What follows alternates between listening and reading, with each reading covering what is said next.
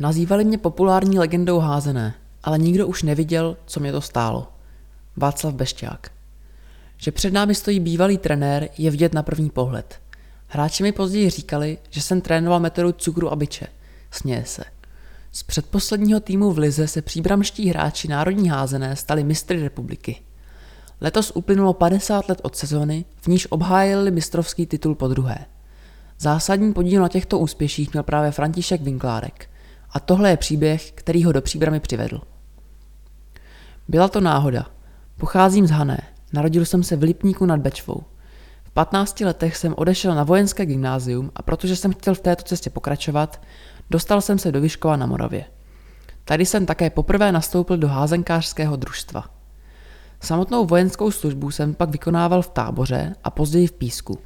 To se ví, že v obou městech jsem hned začal hrát za tamní Dukly, které byly v druhé lize. V roce 1962 mě přemístili do posádky v Příbrami, kde se hrála první liga národní házené, ale se špatnými výsledky. Byla předposlední. Rozhodl jsem se, že ji v lize zachráním. Ale pozor, já jsem normálně plnil vojenské povinnosti a celou tu trenérskou činnost jsem dělal odpoledne po práci, po večerech a o víkendech. Můj volný čas patřil absolutně sportu. Budoucí hráče jsem si vybíral v mládežnických družstvech. Vzal jsem třeba auto a jel se podívat do jiného města na přebor dorostenců a juniorů. Za tři čtyři roky, když kluci nastoupili základní vojenskou službu, jsem si je povolal do svého mužstva.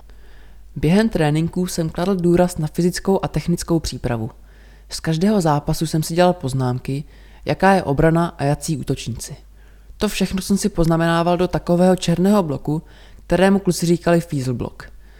Dukla Příbram díky tomu mohla vždy přijít s nějakou novou taktikou, na kterou nebyli ostatní hráči připraveni. Zavedli jsme plno útočných a obraných systémů, které byly novinkou pro všechna civilní mužstva. Hráči často říkali, že ještě ani nepřijeli do příbramy a už prohrávali. Z předposledního místa bylo najednou osmé místo v lize, pak třetí místo, za další rok druhé a vyvrcholilo to tím, že jsme se dvakrát stali mistry republiky. Na začátku se chodilo dívat na házenou 200 lidí. Teprve v letech 1968 až 70 jsme pravidelně mývali více než tisíc diváků. Tohle byl vrchol sportu v Příbrami a kluci byli strašně oblíbení. To se ukázalo například při prvním rozhodujícím utkání o mistry republiky. Na základě špatného rozhodování rozhodčího diváci vtrhli do hřiště. Později vyšlo najevo, že rozhodčí měl příbramskou Duklu záměrně poškozovat. Když jsem se vrátil z dovolené po prázdninách v roce 1970, dozvěděl jsem se, že Dukla Příbram byla zrušena. Z reorganizačních důvodů. Vůbec jsem tomu nemohl uvěřit. Nebyla to aféra, chodili za námi delegace diváků. V rudém právu dokonce vyšel článek s titulkem Ztratil se mistr republiky. Co vy na to, příbramští generálové? Začal se o to zajímat i tělovýchovný a sportovní svaz a ministr národní obrany. Velitel posádky to zdůvodnil tak, že nepotřebuje sportovce, ale vojáky. Zbytek hráčů byl převelen do Jinců, Dobřan a Mostu, kde pokračovali v druhé lize. Nemohli se s tím smířit, já taky ne. Nakonec na vojně se poslouchá, tak se nedalo nic dělat. Takhle skončila slavná historie Dukly Příbram. Všichni kluci, kteří Duklou prošli, se později stali ve svých civilních oddílech opravdovými osobnostmi. I já jsem uházené zůstal a působil 20 let ve vrcholných soutěžích jako ligový rozhodčí. Házenkáři mě nazývali populární legendou a generálem házené. Jenže nikdo neviděl, co mě tato popularita stála. Sportu jsem věrný i nadále. Každodenním cvičením, jízdou na rotopedu, plaváním a procházkami po příbrami. Jsem věrným divákem ligového fotbalu v příbrami a pravidelným návštěvníkem extraligového volejbalu.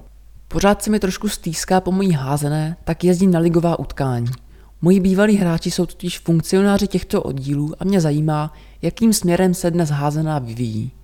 Mám radost z toho, že jsem něco udělal a něco dokázal. Ti kluci si nesmírně vážili, že se dostali do příbramy.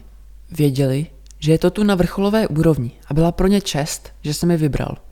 Dodnes se pravidelně potkáváme i s jejich rodinnými příslušníky, i když počet účastníků těchto setkání se s přibývajícími lety bohužel snižuje. Ale tahle úžasná parta hráčů se mi vrila do srdce.